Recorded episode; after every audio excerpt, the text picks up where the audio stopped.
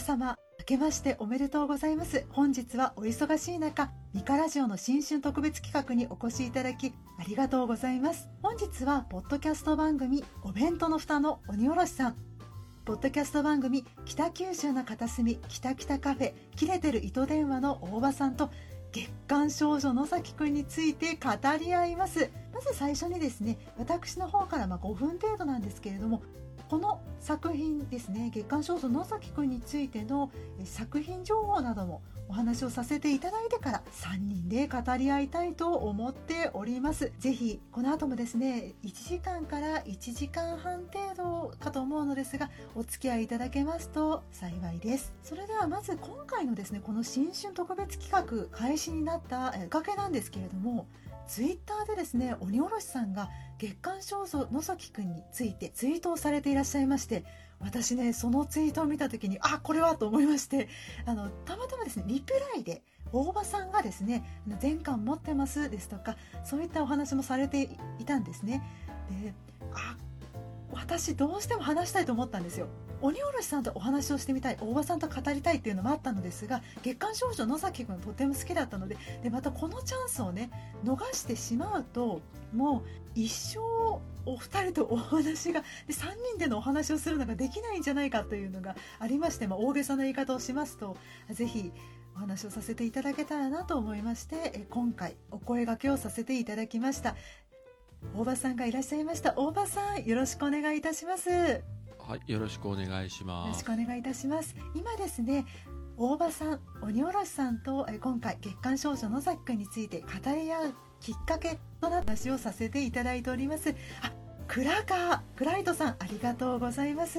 鬼おろしさんはいお越しいただきありがとうございます。よろしくお願いいたします。今ですねお二人とこの月刊少女野崎くんについて語り合うということになったきっかけですね。あの鬼おろしさんがツイッターでつぶやかれていてそちらに大場さんがリプライを送っていて私がもうねたまらずお声がけをしたという話をさせていただいておりました。ね3人でもうすぐ月刊少女野崎くんについてネタバレありで語り合いたいところではございますが今回取り上げる作品についてあらすじも含め私の方から一度説明させていただきたいと思います。23分お待ちいただけますでしょうか？皆様。ね鬼おろしさんの可愛い声そして大場さんの素敵な声もう皆さんすごく聞きたいと思うんですけれども今しばらくお待ちください。それではお二方よろしくお願いいたします。よろしくお願いします。よろしくお願いします。それでは今回取り上げる月刊少女野崎くんですがこちらは椿泉先生の作品でして現在もスクウェア・エニックスのウェブサイト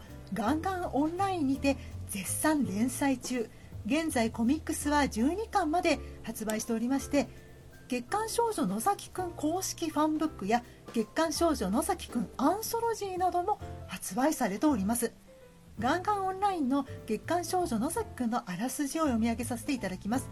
武骨な男子高校生野崎梅太郎。彼に恋をした女子高生さくら千代は勇気を振り絞って告白するもののなぜか恋人ではなく少女漫画家のアシスタントになったのでした。男子高校生でありながら人気少女漫画家でもある野崎くんの日常を描く少女漫画家男子コメディというのがあらすじでしてこの作品はアニメ化もされておりました。2014年7月に全12話で放送されました本作のアニメーション制作はゆるゆりや放課後堤防日誌の動画工房が制作を担当。現在アニメ版月刊少女野崎くんは Amazon プライムや Netflix などで配信中です。またテレビアニメ「月刊少女野崎くん」オープニング「君じゃなきゃダメみたい」大石正義さんのこの曲は現在も大変人気でございましてソニーミュージックエンターテインメントのアニメソング人気投票キャンペーン平成アニソン大賞20193月1日において作曲賞にも選出されたということでした。でアニメなんですけれどもあの放送当時ですねこちら4巻まで発売されたばかりでして放送開始月7月中にですね5巻が発売されたということなのでアニメは5巻までの内容を主に取り扱っているというものでした。それでは皆様お待たせいたしました。鬼おろしさん大場さんと本作について語り合いたいと思います。事前にお二人にはいくつか質問を送っておりました。ではよろしいでしょうかお二方。まずですね月刊少女野崎くんに出会ったきっかけをお聞きしたいのですがいかがでしょうか？私から行きましょうか、あはい、い、いですか？はい、はい、お願いいたします。お願いします。まあ年功序列ということで。はい ありがとうございます。えーっとですね自分はあのアニメから入りましてはいあのそれもリアルタイムではなくて、えー数年前にネットフリックスに加入した時に、えー多分最初は何かおすすめか何かのところに出てきたところからたまたま見たんじゃないかと思うんですけれども、あのまあ、全12話と短いし、あの第1話見てあこれ面白いと思ってあの多分数日ぐらいであっという間に見終わって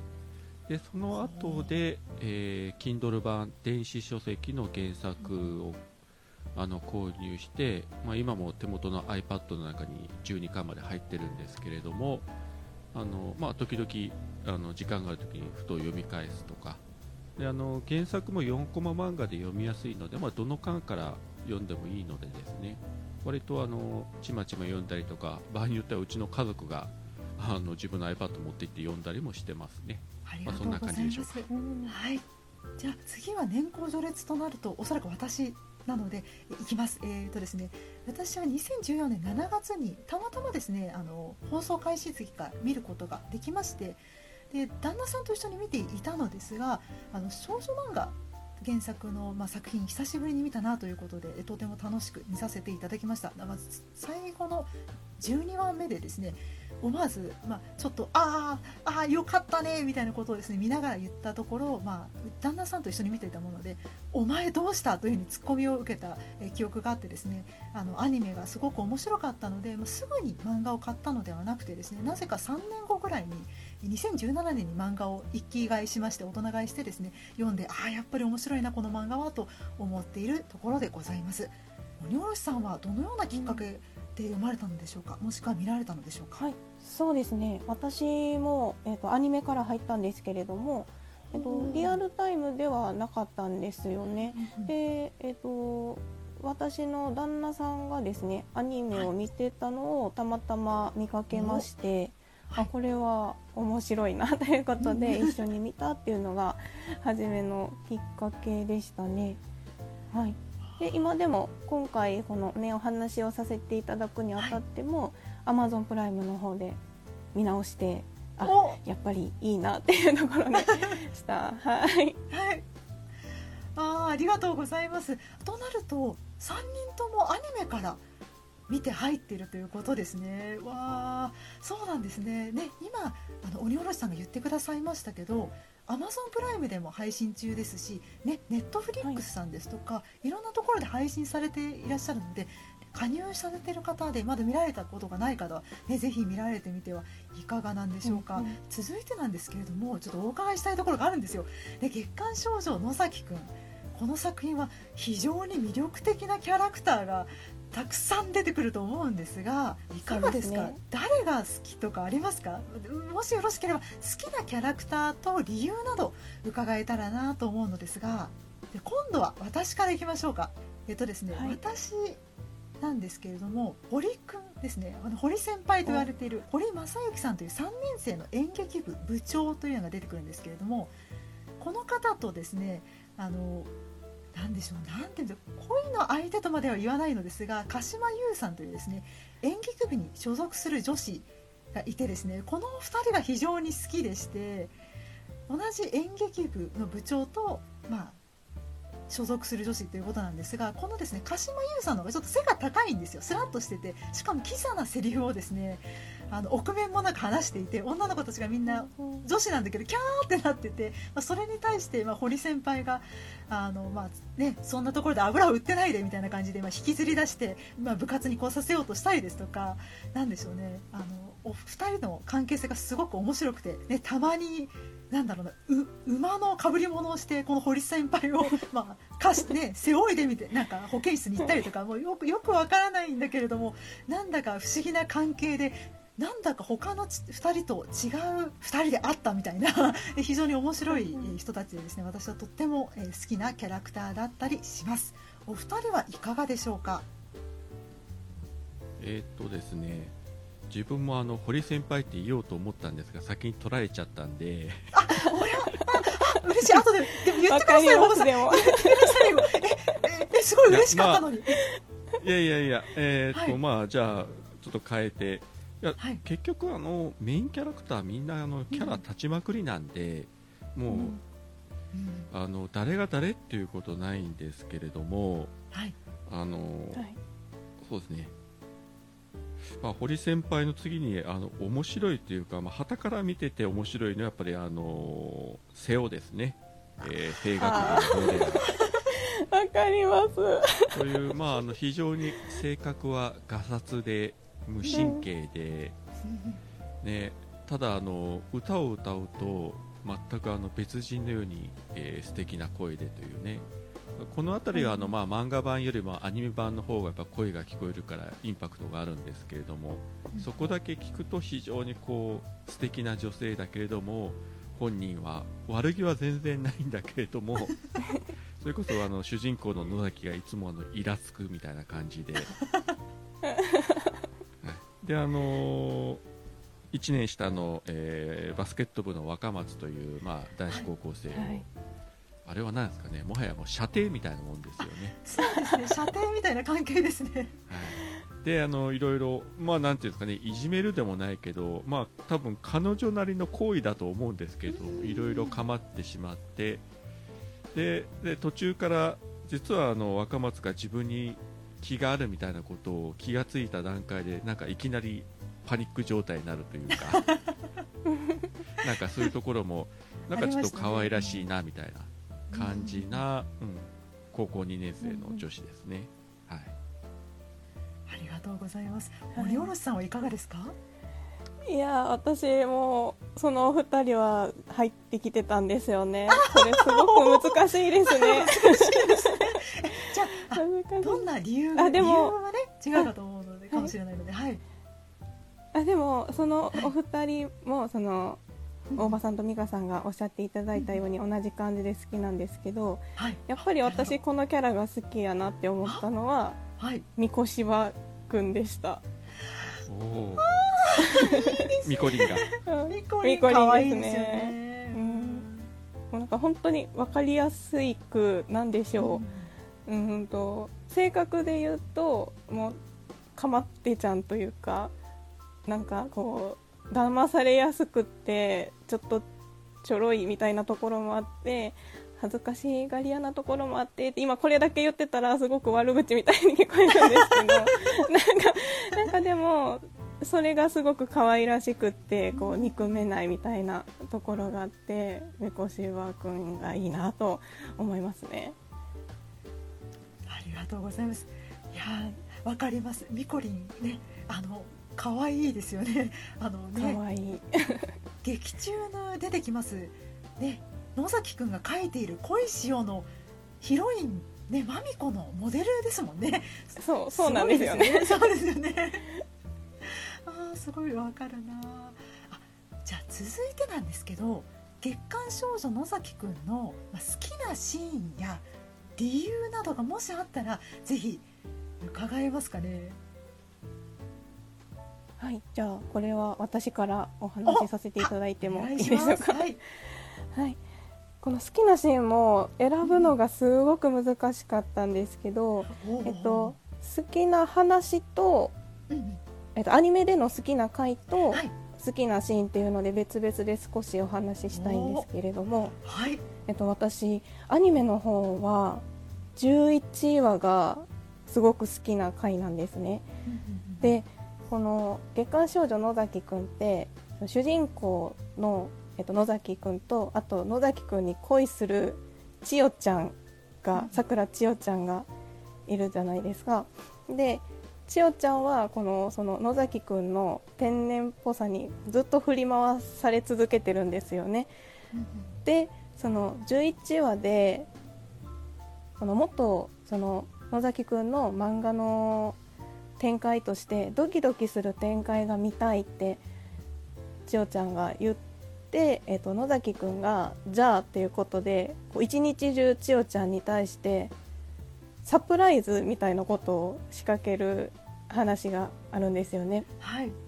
でそれがその千代ちゃんが思うドキドキは恋愛要素のドキドキなんですけど野崎くんがしてくるドキドキっていうのは本当にびっくりさせる驚かせる方のドキドキでなんか違うんだよなっていうのが一日続いた最後の最後でその放課後一緒に帰るっていう段階になってその時だけその千代ちゃんはまたなんか驚かされるんじゃないかって構えてたんですけど何もないままうん。その分かれ道の駅のところぐらいまで行くんですよ。でその時に野崎くんが一言えあ千代ちゃんがなんでもうサプライズないの？みたいな感じになるんですけど最後に野崎くんが一言いや一緒に帰りたかっただけなんだよみたいなセリフを言うんですよ。あそこがその そうなんですよ。あのそれまで恋愛的なこう発展は何もないんですけど、で野崎くんからしてもそんな意識は全くないんですけどそこで最上級に千代ちゃんをキュンキュンさせるっていうシーンがすごくいいなって思いました。すみません喋りすぎちゃった。いえいえいえ。いえ私もそのシーン好きなんですが今お話聞いてて改めて思ったんですけどあれ本当に千代ちゃんが動揺しちゃってなんかバッグかなんか落としちゃうんですよね。ボトってね。びっくりして、い。そうですよね。びっくりしすぎて。可愛いですよね。でもあれはドッキリするだろうな。ありがとうございまますしたね。はい。どうですか？大場さんあどうでしょうか？いいですか？はい。あのーまあ、今の11は自分も結構いいなと思うシーンで実はあの今回やっぱりこのツイキャスで喋るにあたって一応原作全部読み返してはい。でアニメも今日全部見たんですよ11話から12話まで。おありがおとうございます。すごい。ただあのうちの妻からあのなんでそんなに一生懸命見るからいやいや今日こういう夜こういうツイキャスがあってっていう話してたらそんなに真剣な表情で野崎君を見てる人はいないだろうと言われてですねすごい嬉しいです真面目には見てなかったんでしょうけどざーっと見て、まあ、前前も何回かもちろん見たんですけれども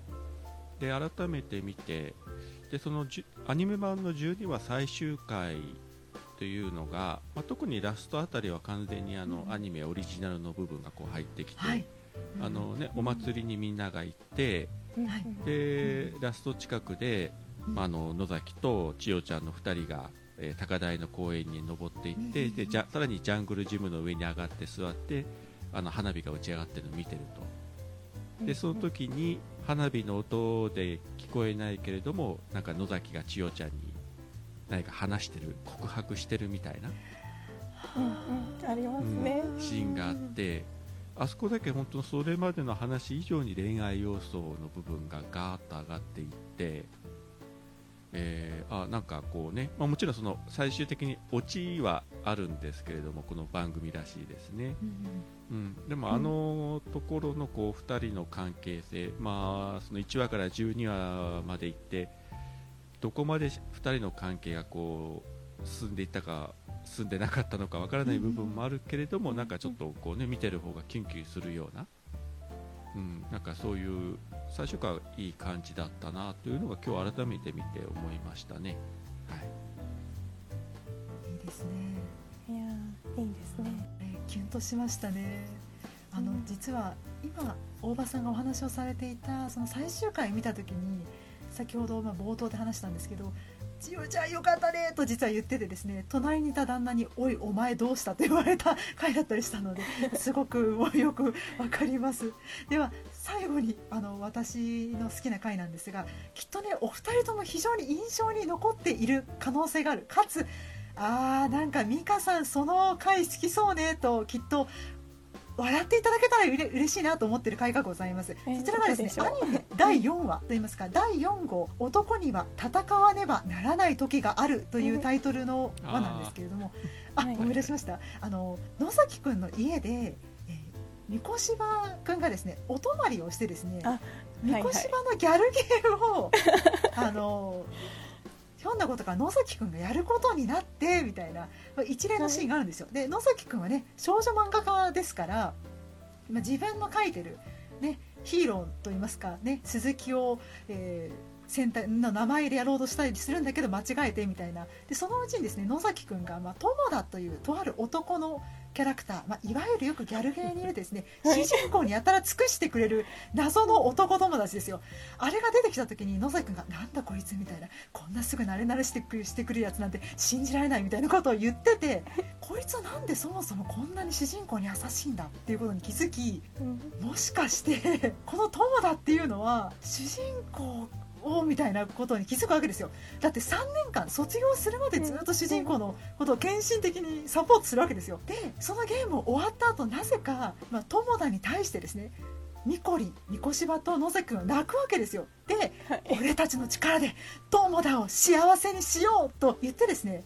なぜか知らないですけど深夜徹夜で漫画を描き 翌朝千代ちゃんが訪ねると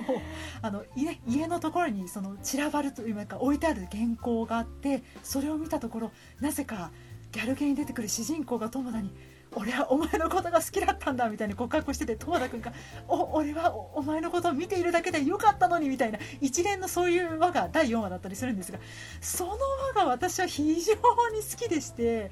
え好きですということなんです。どうでしょうか？あのや。っぱりなという回だったかと思うんですが。いやなんかあの美香さんのこうね心に触れるあのエピソードだというのはよくわかりますね。あの話というのは。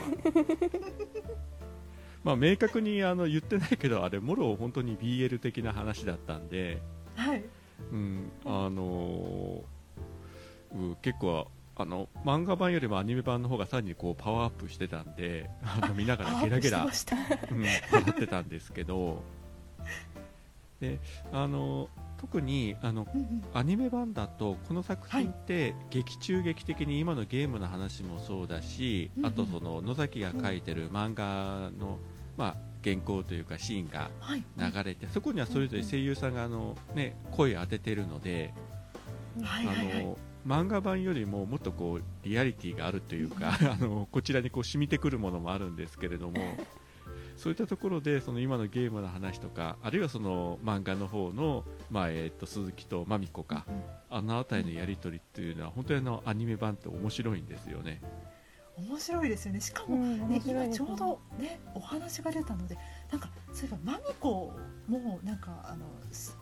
鈴木ですね。あの鈴木三郎っていうイケメンのヒーローが、ね、恋しようの出てきますけどあれは宮野真守さんだったりとか、結構なんかセリフ数少ないのにねすごかったりするので、まあ、そういったところもアニメは面白かったかなと思うんですが。あの何気にあの結構ちょい役で有名な声優使ってますよねあの作品って、うんうんうん、そうですよね、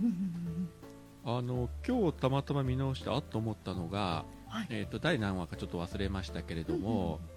えー、っと、あの、たぬきの漫画家さん、えー、っと、宮子先生か。あ、宮子先生、はい、はい、はい。あの、なぜか漫画の中に、えー、たぬきを出さされるというね、人なんですけれども、あの、その、たぬきの、まあ、殺人事件というか、そういうエピソードがあって、ありましたね。ね、タヌキが殺されてみたいなこう漫画を描いてて、でそこの部分のあのナレーションがその回だけあえーと、あの人ですよね、えーと、若本のりおか。はいはいはいはいあのね「ドラゴンボール」のセルとか「銀河英雄伝説」のロイエンタールのあの人がいきなりところであのナレーションというかその漫画の柱の部分とか読み上げたりしてその回だけなんですよね、彼使ってるの確か。確かにそうですね。すげえ贅沢な使い方してるなみたいな感じで 今日それを見て改めて思いましたね。とうございます。どうですか？なんか他になんか語りたいシーンですとかあのここ好きだったなっていうところありますかね？あ私からい。いですか、はい、えっと、はい、もちろんです。そのなんて言ったらいいですか先ほどそのアニメでそのよりリアルな感じが出ているっていうところがあったんですけど、うん、その全体的な話なんですがそのアニメの中でシーンが変わる時展開する時に野崎くんが使ってる画材の描写が出てくるんですよね。あれがすごく私リアルだなと思ってその普段私自身は画材などには全く馴染みがないのでそういうあこういうのを野崎くんが使ってるのねっていうのを見てものすごく印象に残ったっていうのがありました。なんかその漫画家をやっているっていうことを印象づけるというかこう強強調まではいかないかもしれないですけどそういう効果を出してるのかなっていうのは思いましたね。おーありがとうございます。そうでしたね。言われてみると、ね、ペンとかね。ああなるほど、うん。ああとそういえば今、ね、オレオノシさんが言ってくださったことで思ったんですけどアニメの時って、ね、確かお二人とも、ね、ちょっと私の記憶違いだったらいけないんですけど、まあ、昨日見たから多分記憶違いってことはないと思うんですが小石尾の、ね、野崎くんの描いている漫画が恋しようという作品なんですけどその原稿が、ね出てくる時ってよく見るとちゃんとホワイトっていうか修正なども書いてあったりとかしてなんか本当に原稿を読み込ませてるような絵作りになっててそこら辺は細かいなあ動画工房さんすごいなと思ったんですよね。あの漫画私家を描く作品って、例えば、はまあ、他にもねいくつかあの、あれホイロペンとかもありますけど、ああ懐かしい。はい。ね。まあ、あれはかなりもう熱血少年漫画の方にかなりシフトしてるけどこの野崎くんはまあ少女漫画とはいえ結構そのあたりの漫画のその制作過程例えばその担当編集の打ち合わせとかネーム作りとか、うん。そしてその、ね、アシスタント制でこう分担して、えー野崎はキャラ描いて、えー堀先輩は背景描いて、えーうん。千代ちゃんはベタ塗ってで、えー、ミコリンはひたすら花を描くみたいな。そのあたりの分業制とかもねきっちりあの描かれてて面白いし。であとそうそうあのさっきの鬼おろしさんのそのペンのあのはい。話で思い出したんですけれども、あのペンってその何種類のものこうペンをかなりリアルにね G ペンとか丸ペンとか描写してるんですけれども、あのん今日改めて見て思ったのがこれ基本、まあ、コメディというかギャグ作品だけれどもあのアニメ版の背景美術って結構リアルに描いてるんですよねこれ。で特にあのキャラクターが出てこないシーンでの街の風景とか夜のあの街並みとか雨が降ってるシーンとかがそこだけ切り取ってみたら、うん。あのギャグアニメと思えないんですよ。どちらかというと結構シリアス系というかホラーっぽい要素というかあの絵によってはこれあの窓かマギカかなと思うようなそういう描き方してるところも結構随所にあって普通だったらこういう手の作品だったらもっとあの学校の背景とかもっと簡略化してキャラクターの方を中心に描くんだろうけども結構そこはあのバックの絵をきちんとかなり細かくリアリスティックに描いてるなというのも今日、うん、見直して思いましたね。はい。ありがとうございます。そうですね。あと何でしょう。昨日実はあの、えー前話もう一周してきたんですけどたまたまですねなんかい1話目であの気づいたんですけどあの野崎くんに告白する前にですね、まあ、千代ちゃんが野崎くんのいる教室に 2B の教室に行くまでにですね一瞬その教室内が映るシーンがあるんですけどそこに月刊少女ロマンスが置いてあったりですとかあと学校のなんでしょうね。シーンが少し映るんですけどそこにメトロノーンとあとなんなんでしょうね。音楽を再生するカセットだなんだっけな？でもあの時代にカセットとはと思ったんですけどそういうのが置いてあってあ後々に出るような人をイメージするようなものが小物みたいなのが実はちょっと配置されてたりとか結構ね細かいことをこの作品ではやられていらっしゃるのでそういったことも今お話を伺ってですね思い出しました。あと、うん。そうだ。私もね忘れないうちにお二人に伝えたい好きなシーンがあるんですよ聞いていただけませんでしょうか？はいもちろんありがとうございます。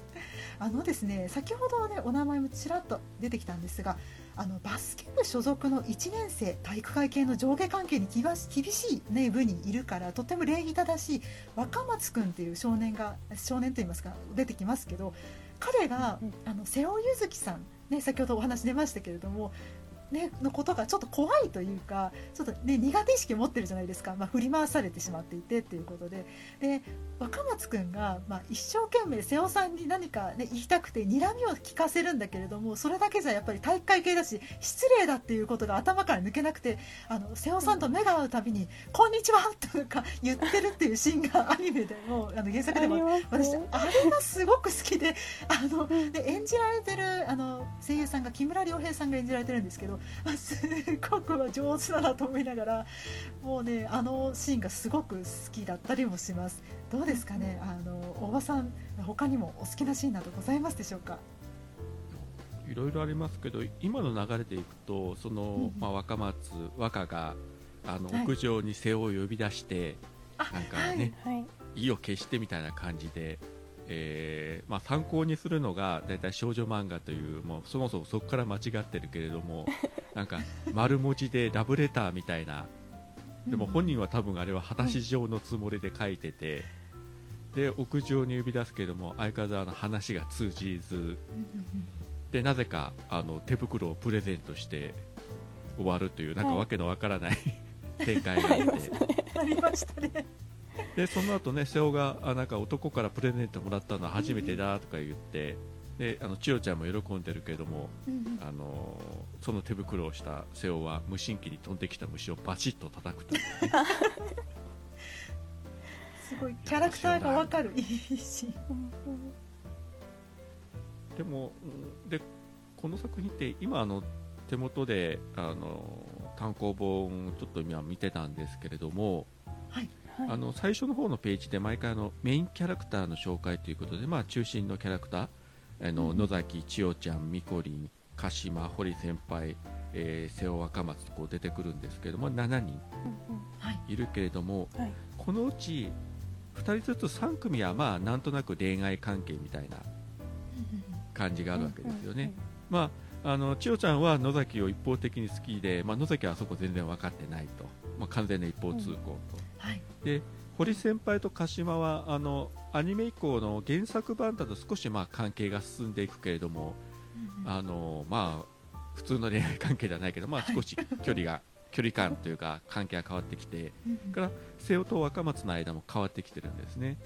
あのさっきちょっと言ったけど、まあ、瀬尾がなんか若松のことを逆に意識してちょっとこうねツンデレじゃないけれどもなんかそういうシーンもあったりするけれどもあのみこりんだけが1人でずっと来てて いつかあのみこりんが幸せになる日が来るんだろうかそこが今ちょっと気になってるんですが。わかります。あのねずっと1人ですもんね、うん、私もちょっとみこりんには幸せになってほしいですね。みこりんどんな彼女だったらちゃんと話ができるんだろうかっていうのが謎ですけどね。謎ですね3次元の女性とねうまく話さないからギャルゲーをし始めてっていう、ね、どんどんどんどんオタクになっていってしまったっていう彼ですからどうなってしまうんだろう。しかもねあのキザなセリフを言った後は自分で照れてしまうそんな彼をと うまく喋れる人どんな感じでしょうね。これはあの女性のお二人に聞いてみたいんですがそのミコリンみたいに、まあ、あの性格も、あの悪くないし今言ったようにこうキザなセリフを言ってすぐ赤面してしまう可愛らしい部分もあるけれどもその一方でやっぱりその二次元キャラが大好きでギャルゲーばっかりしてあとフィギュアもいっぱい買っててみたいな。そういう男性って女性から見てどうなんですかね？はあどうなんだろうな恋愛対象という目で見れるのかあるいは友達としてならいいんだろうかというのが女性側からしたらどうなんでしょう？友達だったら全然気にならないですね。あとフィギュアも個人的には、ま、なんだろうどどの程度の 何と言いますか、ね、あの作中とかでも出てきましたけどあ水着ちょっとね小さいですねぐらいなのかそれともワオなのか それによりますけどワオだったらちょっとあの友達にはなれるけれども恋愛関係になるかどうかはちょっと不明ですけど水着ぐらいだったら全然大丈夫かなと個人的には思ったりもします。いかがですかね？うん私もそうですね。お友達やったら全然大丈夫です、うん。うん、でも恋愛対象で見られるのかな？ちょっとそれは私もどうなんだろうっていう ところがあるのが。ちょっと悩んじゃいますよね、うん。そうちょっと悩んじゃいますうね、ん。ね、でもねきっとすごいいい人だったらあいいなって思うかもしれないですけど、うん。ちょっとあどうしようどうしようってあこの感情どうしようかなって あの本当にねこの月刊少女野崎くんに出てくるキャラクターじゃないですけどあどうしようってなっちゃうかもしれないですね。うんうん。やっぱりミコリンの幸せへの道は遠い感じがしますね今のところ いいやつなんだけど。ねいいやつなんですけど、いやいいやつなんですよね。ね。可愛いですよねすごいね。なんかで頑張って美術部とかでねポーズとかをやってあげてその後キサガなセリフを言ってしまってなんかね一人 赤面してうずくまっちゃったりとか。本当に心優しいのにうん、あのキザなセリフ言わずに普通に喋っててもねもともとイケメンだし、うん。うんあの十分女性からね、モテると思うんだけれどもなぜあれをいう風なセリフを毎回言ってしまった責任するのかというねそこが謎なんだけど。本当ですよね。謎ですよね。なんでなんだろう。ああと私あのお二人には聞きたいことがあるんですけどどうですか？あの編集大人たちもいるじゃないですか、ね、野崎くんの担当編集の宮前健さん、はい。あのちょっとぽっちゃりしててあの眼鏡はいはい。であの、はい。バイソーでそっけなくてクールだでも野崎くんはすごくすごく慕っているあの担当さん。あともう一人野崎の前の担当さんで現在はい。宮子先生の担当でえタヌキを押し付けるっていう非常に迷惑な前野さんっていう方がいらっしゃいますけどあのそちらはスマートで、ね、痩せてる方ですけどあの2人の回も結構私好きだったりするんですがどうですか？お二人的には。あ編集者としてケンさんは普通というか、ねうん。ちゃんとやってるんだろうけど、うんあの前のがひどすぎて。だってね。全然役立ってないというかブログもね自分の写真しかアップしてないし。あとねあのタイトルとかのああいうセンスも全くないしなぜ編集部に入れるのかが謎で。でしかもあのね、ケンさんと前のって同級生で、ケンさんがね、なんか一郎かね、なんか浪人生活やったもので、入職の時期がずれてて、あの会社ではこう先輩後輩だけども、あの一応同級生だと。で、過去の写真を見ると、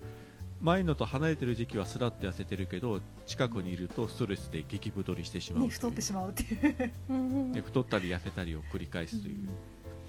なんかケンさんかわいそうだなというのなんか ね大人の悲哀を感じます、ね、しかもうん。まあ野崎は野崎であんなキャラだし。うん。まあ大変だろうなと思いますね、ね。なんかね前野さん本当にひどくて原稿の上でなんかカップラーメンかなんか確かアニメ版でも書いてあったと思うんですけど、食べたじゃないですか、ありまダメだよーと思ってあの時すごいヒヤヒヤしました、うん。染みちゃう。何かあったら染みてしまうとか思ったりとかもしましたねでしかもそのブログにねそのご飯を作ってくれる彼女募集中とかまで書いて お前は何なんだよ。みたいな本当ですよね。完全に私物化していらっしゃるみたいなね感じでしたね。うん。うん。そうそう。あと私あの宮古ゆかり先生ね、今お話が出てたあのとんでも編集者の前野に非常に振り回されてかわいそうな あのタヌキばかり書かされていてだんだんだんだんちょっとおか あのおかしくなってしまってる。宮古先生も結構好きだったりするんですがあの先生ね大学のお友達からね彼女は借金の取り立てをさせられてるとか夜の商売をしてるんだろうかとかただれた生活かななどの、ね、勘違いされちゃってて非常にかわいそうなキャラクターでもあるんですけど、まあ、すごい、ね、上品で、ね、なんかすごい可愛いからなんか彼女もどうなっちゃうのかなって思ってるんですよね瀬尾さんのお兄ちゃんかなんかと、ね、瀬尾さんのお兄ちゃんかがあの宮子先生のことを好きだったりするのであれそこの辺の恋模様もどうなるのかなとか思ってたりもするんですよね。でもあの彼女の方は全くそういう恋愛感情を見てないですよね、そのお兄ちゃんの方に対して、なんかね漫画の取材対象としては見てるけどそういうのは全くなくて、であの人もね、あのー大学生で漫画家で非常にねあの美人な人だけれども、まあ、かなり天然といえば天然で、うん。うん、まああのあの前野さんとはいいコンビかなという気がしなくもないですよね。結構。あのね漫画家にしてこの担当ありみたいな。うん。あのタヌキを受け入れちゃってるのがすごいなって思います私は。いい確かに。んだって思っちゃいますね。だって。しかも何でしたっけ？あのタヌキの次に可愛いのが象だから象を今度は描いてみましょうかみたいなことも言われてませんでしたっけ？なんかありましたよね。なんかいありました。いのかそれって思っちゃいましたよね。宮子先生みたいな。ねえしかもなんかあれアニメでも描かれたか描かれたかと思うんですが、ね、宮子先生一生懸命前野さんに電話をしたけれどみたいな結局言いくるめられてませんでしたっけ？あはいありましたね。あの強気手がと言って一瞬前に謝ったけど、でもですね宮子先生のあれはあの漢字が多くてですねとかいろいろ言われて逆にす。いません。と謝るというすごい切り返しでしたよねあれもね。ひどいひどい大人だな。ちょっとあああはならないように気をつけないと。なんか他にもねあの原作にしかそのアニメ以降にしか出てこないキャラクターとかもねたくさんいろいろいらっしゃいますけど本当すごくね面白い作品だったのでねどうなんでしょうかね。2期来ないかなと思ってるんですけどねいかがでしょうかね。やってもらいたいですよね。原作もだいぶ溜まったし。例えばあの野崎のあの無口な弟。うんアニメ版だったら最終回にちょこっと出てるけど、うんなんか屋台の前かなんか歩いてましたよね。そうそうそう。両親と一緒にねワンシーンだけ出てましたけども、あの柔道部か、あの部活にのみあの頑張るためにあの他はずっとひたすら寝てるみたいな。で部活が始まると元気100倍みたいな、うんうん。で喋らない。うんうん。あんなんとかまあ本当にあの最初の方で美香さんが言われてた通りアニメ版って大体原作の4巻ぐらいまでの内容しか反映してないので,、で今12巻まで出てるから相当いろんなエピソードとか、あのうんキャラクターも増えたからですね,、ますよね。ぜひやってもらいたいんですけど、うんうん。ねえ。でもなんか今あの今回ですねお話をさせていただくにあたっていろいろですねまとめたりもしたんですけど改めて考えるとこの作品って結構声優さんとかもすごい有名な方が多いじゃないですか。いやすごい私2期やってほしいんですけど、声優さんのそのね予定を抑えるのがすごく大変そうだなとかも思ったりしたんですよね、だってうん野崎くんはね中村雄一さんで今、ね、呪術廻戦の五条だとか、ね、ジョジョの奇妙な冒険の、ね、黄金な風のブローのブジャラリーとかやっててすごいね人気があるしあどうなのかなとかも思ったりもしてるんですよね。すごい見たいんですけどね。かやってほしいなあ。とはいかがですかね。好きなシーンですとか、まあ、キャラクター、ね、原作アニメどちらの感想でも構いませんしあとはこれからですねあの月刊少女野崎くん、まあ、原作を読む方ですとかあるいはアニメを見る方へのなんかおすすめできるポイントですとかそういったものがあったらぜひお伺いしたいんですが。そうですね。私はですね、はい。うーん今まで結構その主人公たち、まあ、主人公というかまあ野崎くんとか千代ちゃん以外のキャラクターがものすごく魅力的っていうのが本当にある作品だと思うんですけどあの千代ちゃんがツッコミするところは私すごく好きだなって思いますね。なんか他のキャラクターたちがうん。みんな意図してボケてるわけではないんですけどとにかく何かしら天然なことをやるのでそれに対して千代ちゃんが一生懸命突っ込んでるっていうのが私はとても可愛いなって思ったので なんかそういうところも見どころかなと思いますね。いいですねなんかね千代ちゃんの今お話が出ましたけど本当にねあのツッコミが結構さちゃんとしてるんですよねなんか野崎くんが突然ねなんでしょうあれはに2人乗り自転車でしたっけ？あれにはい誘われありますね。て あの、はいはい。全然ときめかないよ野崎くんみたいなねツッコミですとかで いろいろしてたりするのであのぜひ、ね、可愛いねあの千代ちゃんの素敵なねツッコミネオルさんのねおすすめポイントでございましたがどうですか？大場さん何かこれから見られる方読まれる方におすすめのポイントなどございますかね？あの千代ちゃんはアニメ版の段階では今言った結構ツッコミもして、まあ、見た目も可愛らしくて、まあ、基本こうヒロインポジションだけれども、漫画の方はだいぶ進んでいくとどんどんどんどんいわゆるこうストーカー気質があらわになってきて あのな、えーと、修学旅行に行く会があった時に、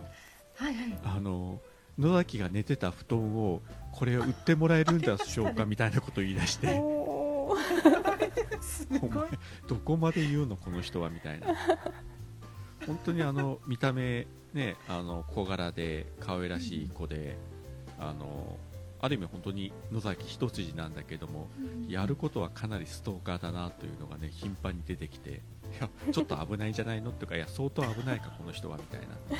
でしかもあの学校に行くのにあんなでかいリボンをして校則はないの、この学校って 確かに。確かに言われてみると。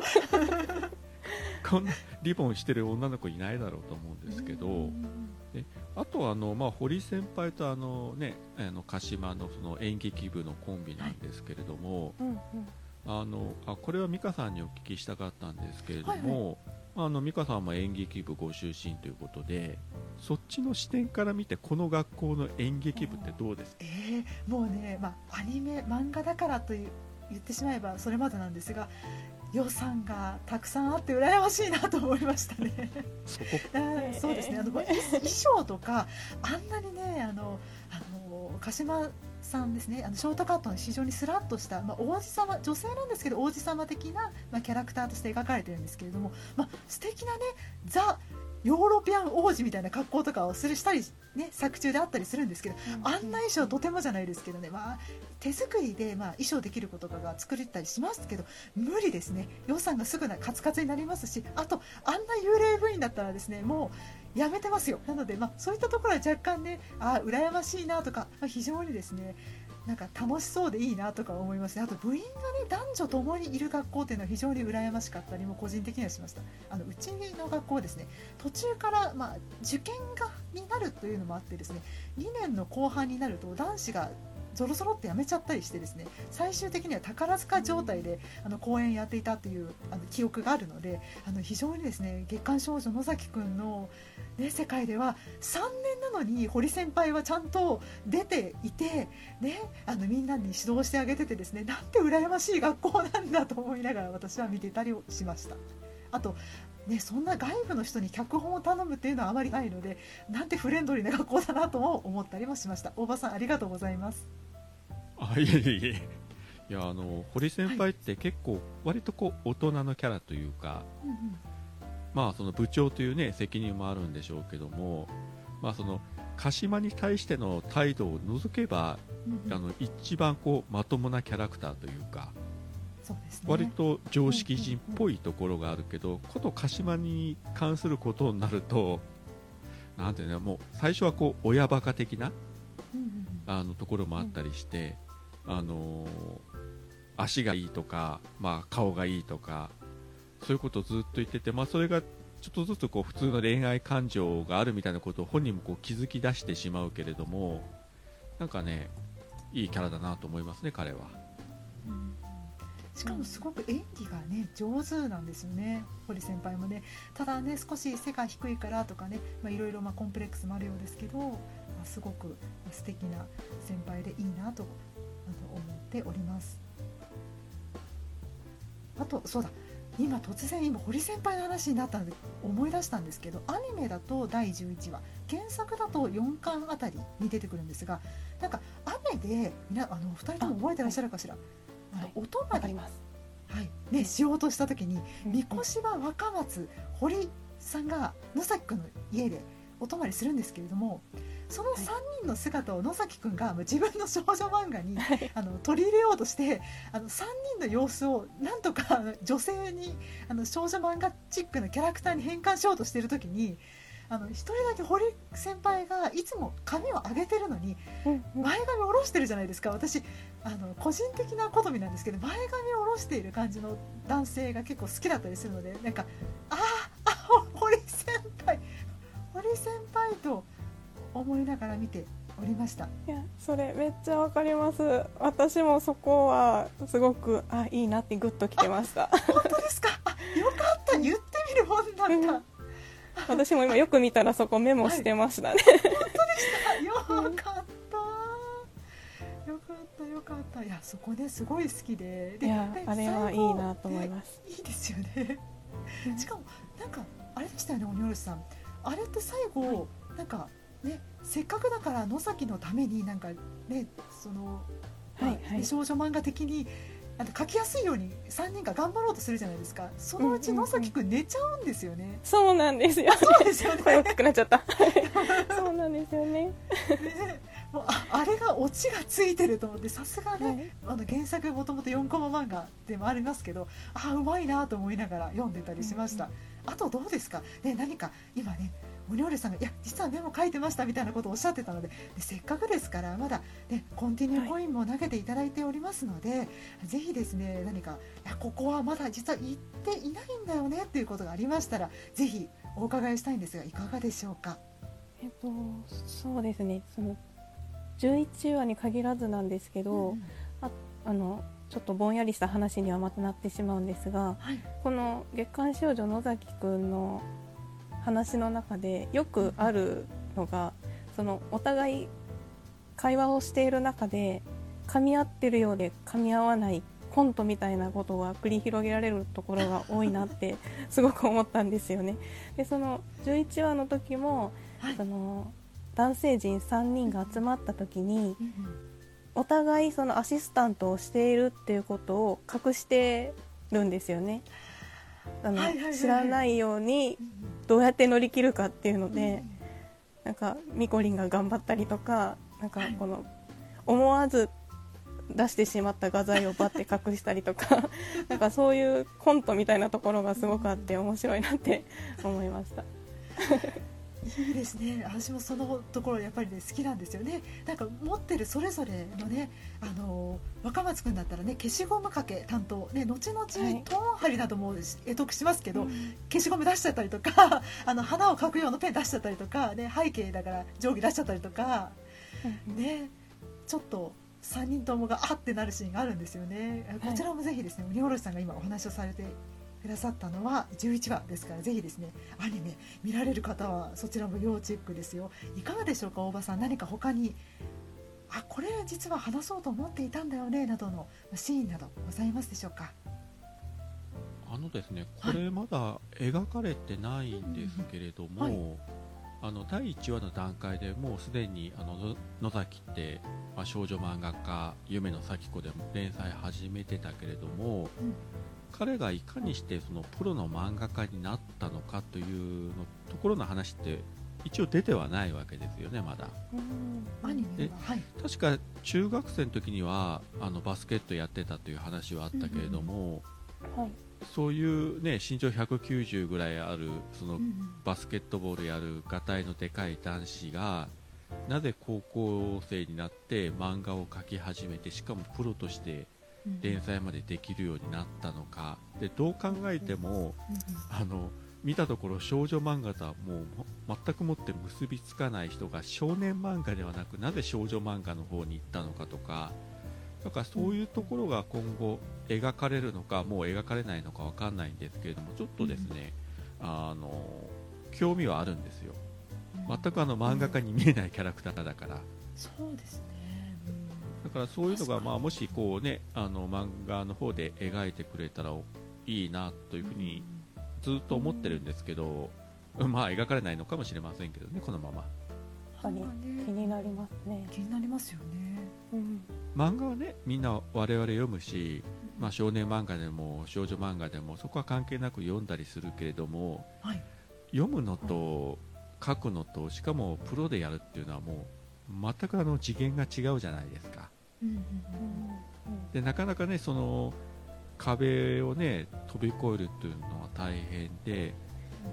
まあまあ言うてしまえば例えば我々がポッドキャストというものを聞いてても実際自ら配信しようとするとなるとものすごくやっぱり最初はハードルが高かったでしょう。自分もそうだったけど。そうですね。それに比べてプロの漫画家で食ってね行く一人で生活してるみたいになったらもうはるかにすごいハードルが高いのあハードルが高い世界なんだけど高校生でそれがやれるっていうのは一体こいつはどういうふうなことを今までやってきたのかっていうのはちょっと興味あるんですよね。うん。まあ、もしかしたらそこまで深くはうん。作者も考えてないのかもしれないけれども、あまあそんなところですかね。ちょっと気になるのは。うん確かに。だってねまず高校2年生で16歳でで今のところは原作の方でもでどうやら弟さんはいるけどっていう感じじゃないですか。でなんかどういうきっかけであそそうかでもあれかゆめ子ちゃんがいるから末っ子の女の子もいますもんね。でも中学生か、ね、どういう感じで漫画家になったんでしょうね。すごく気になりますね。うん。あとなぜかねあの弟の野崎真由君と、ね、お兄ちゃんの、ね、主人公の野崎梅太郎はすごく絵が上手じゃないですか、ね、あのあの遺伝子すごいなとか思ったりも個人的にしてたりします。どうでしょうね。そんな感じですかね。あとは何か話したりたいな。あここ言っとけばよかったなということがもしありましたら教えていただけますでしょうか？えー多分配信が終わった後におそらく思い出すんですよ、こういうことは。毎回。よくありますね。よくあります聞き直した時にああの時これを言えばよかったってよくありますね、あのつい数日前にも美香さんとコラボで話したけど、うん終わった後にあこれ言っときゃよかったということをね終わった瞬間に思い出すみたいなことはありますよね、はい。あとそうだなあの、まあ、最後といいますか私としては、まあえちょっと最後らへんになるかと思うんですけれどもで今後この原作「月刊少女野崎くん」読まれる方あるいは、まあ、アニメ見る方の、まあ、個人的なでおすすめポイントといいますかで私当時ももうすでに大人で、まあ、学生時代からだいぶ遠ざかっていたんですけどであこんな楽しそうな学生時代を送りたかったなというですねあの非常にえポジティブな明るい気持ちになれる作品なのでなんかね今すごく明るい気持ちになりたい。もうこの、ね、閉塞感のあふれるこのこの状況から抜け出したいみたいな方はですねぜひぜひですねあのアニメ、ね、Amazon プライムや Netflix など各社配信サイトでも配信されてますし、えーガンガンオンラインの方でも現在絶賛、えーウェブサイトとなりますので無料でですね読めるえーものとなっておりますのであの呼ばれるのもいかがかなと思っております。はい、元気になれる作品ですよね。そうですね。ありがとうございます。では、ね、そろそろまあ1時間ぐらい経つかなと思うのですが、お二人とも何か言い残したことなどはないでしょうかね。よろしいでしょうか。とりあえずあの漫画を読んでアニメを見て、はい。あのん。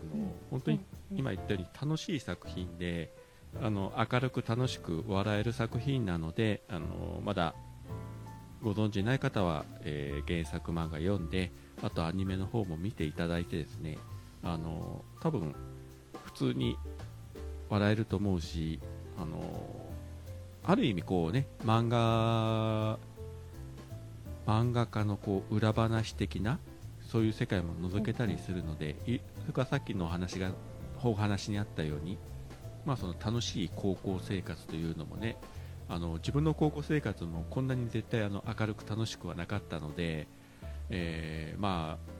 自分らもこういうことがあったなとか、まあ、ここまではなかったけど、うん、分かる分かるとかあのうなずきながら読んだり見たりできると思うのであのぜひぜひ楽しんでいただきたいと思います。ありがとうございます。それでは最後にお二人ともそれぞれですね